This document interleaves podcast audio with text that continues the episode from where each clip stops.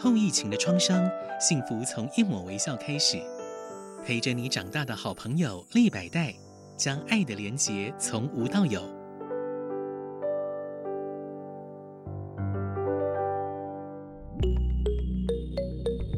博物馆开门。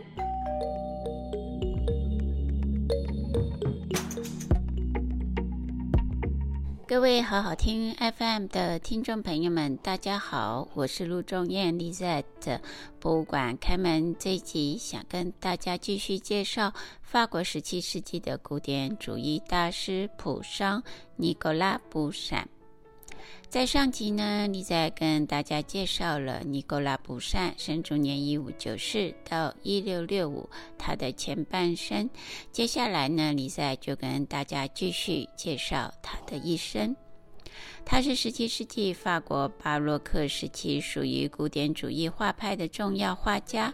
1622年受圣方济会委托，为圣 Ignace de Loyola 及圣 François-Xavier 封圣，为巴黎耶稣会学院绘制了极获好评的6幅大型蛋彩画。创作这个画之后呢，他就开始获得许多的委托。Saint Ignace de Loyola 是西班牙及天主教会神父及神学家，耶稣会会主以及基督教圣人之一。他在天主教会体制内改革，对抗马丁路德等人所领导的宗教改革。圣 François-Xavier 是西班牙及天主教的传教士，也是耶稣会共同创始人之一，首先将天主教会信仰传播到亚洲的马六甲和日本。天主教会成为历史上最伟大的传教士东亚的中途，天主教会尊为中国、日本以及果阿澳门两个教区的主保。现在李在跟各位介绍普桑在巴黎的情形。他在巴黎的时候呢，是住在巴黎大学的罗昂学院。当时他认识了法国巴洛克的画家 Philippe de Champaigne， 之后他受到意大利诗人马汉骑士的注意。马汉骑士是受法国波旁王朝的太后，也就是意大利佛罗伦斯家族 Marie de Médicis 邀请来到巴黎。这位诗人提供了普桑在巴黎的住宿，并且委托他创作。普桑因此被聘参与了太后 Marie de Médicis 装饰卢森堡宫的团队。此外，Jean-François de Gondi 委托普桑为巴黎圣母院创作圣母之死祭坛画。马林骑士于1623年返回意大利的时候他就鼓励普桑也可以去罗马看看。普桑在罗马的出仕提升是怎样呢？一开始他默默无闻，经常光顾法国画家圈。当时主导的是法国画家及制图师西蒙·武韦，生卒年1590到1649。武韦是将意大利巴洛克绘画风格引入法国的重要画家。1620年复活节，他们一起参加宴会。马林骑士就将普桑介绍给教宗乌巴诺八世的侄子红衣主教 Francesco Barberini 以及爱好艺术的亲戚朋友们。红衣主教委托他创作了摧毁耶路撒冷圣殿。普桑在1625年与达尔波佐前往法国，然后还去了西班牙。这个时候马林骑士过世，普桑因此独自生活，贫穷多病，后来在同袍夏克·杜盖的帮助下才恢复了健康。1626年，普桑和 Valentin de Boulogne 负责组织由西蒙·武韦主持的罗马圣吕可画家学院的重要庆祝活动。当时他已经成为教皇城最著名的法国画家之一，特别是在1627年西蒙·武韦前往法国之后。红衣主教巴贝利尼委托普桑的第二幅作品是日耳曼尼库斯之死，这幅画后来也获得了好评。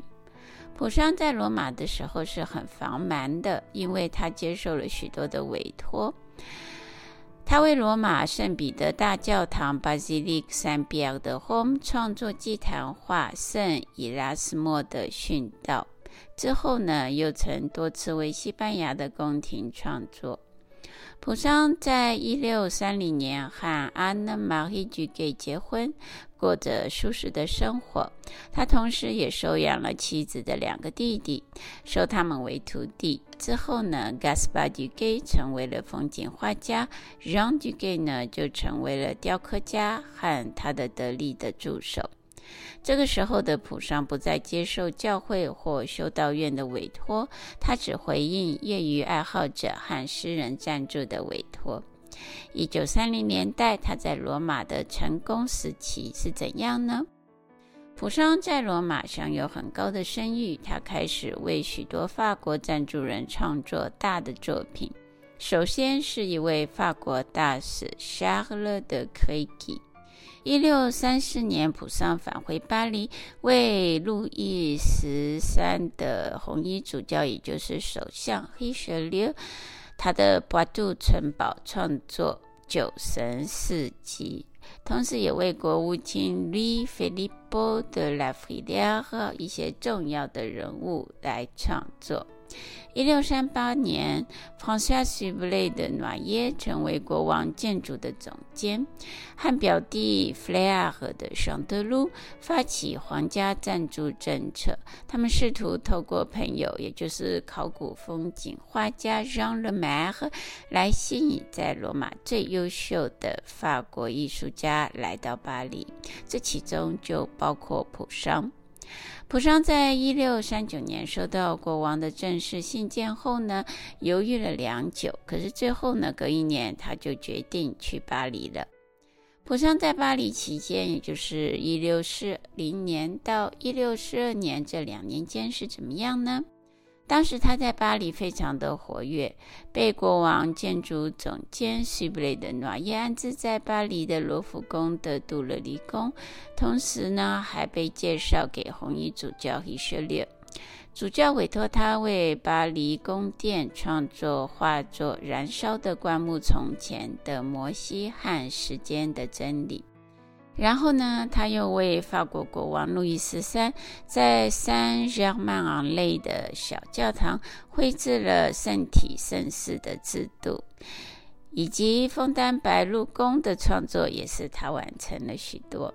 1641年，他获得第一位国王普通画家 Premier peintre ordinaire du roi 的专利，以及王室所有绘画和装饰作品的总监。同时呢，他也负责规划罗浮宫的大画廊。然而他在罗浮宫却受到了包括他以前在罗马所认识引进巴洛克风格到法国的西蒙·乌威，还有一些国王画家的批评，特别是罗浮宫的创作使他受到打击。这个时候啊，由于过多的委托，使他几乎没有时间和亲人联系和思考艺术的创作，因此他就在1642年向建筑总管的诺耶表示他希望返回罗马。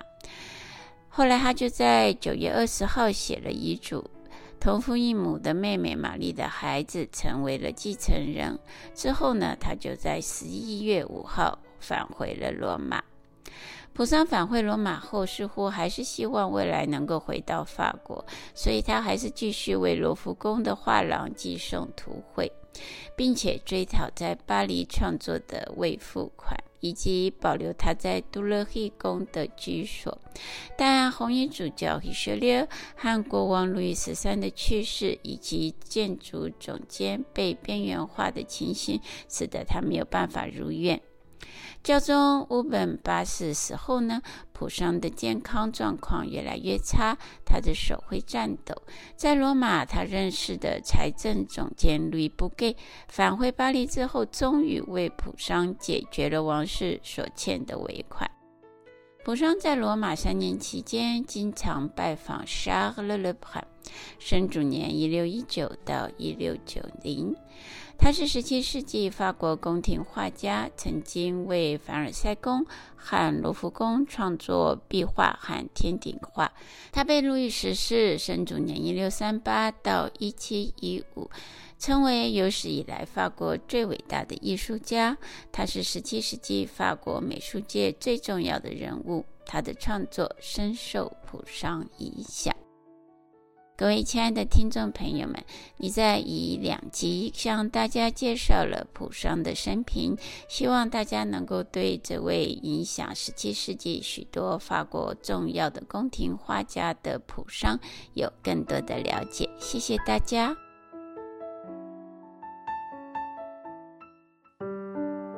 后疫情的创伤，幸福从一抹微笑开始。陪着你长大的好朋友利百代，将爱的连结从无到有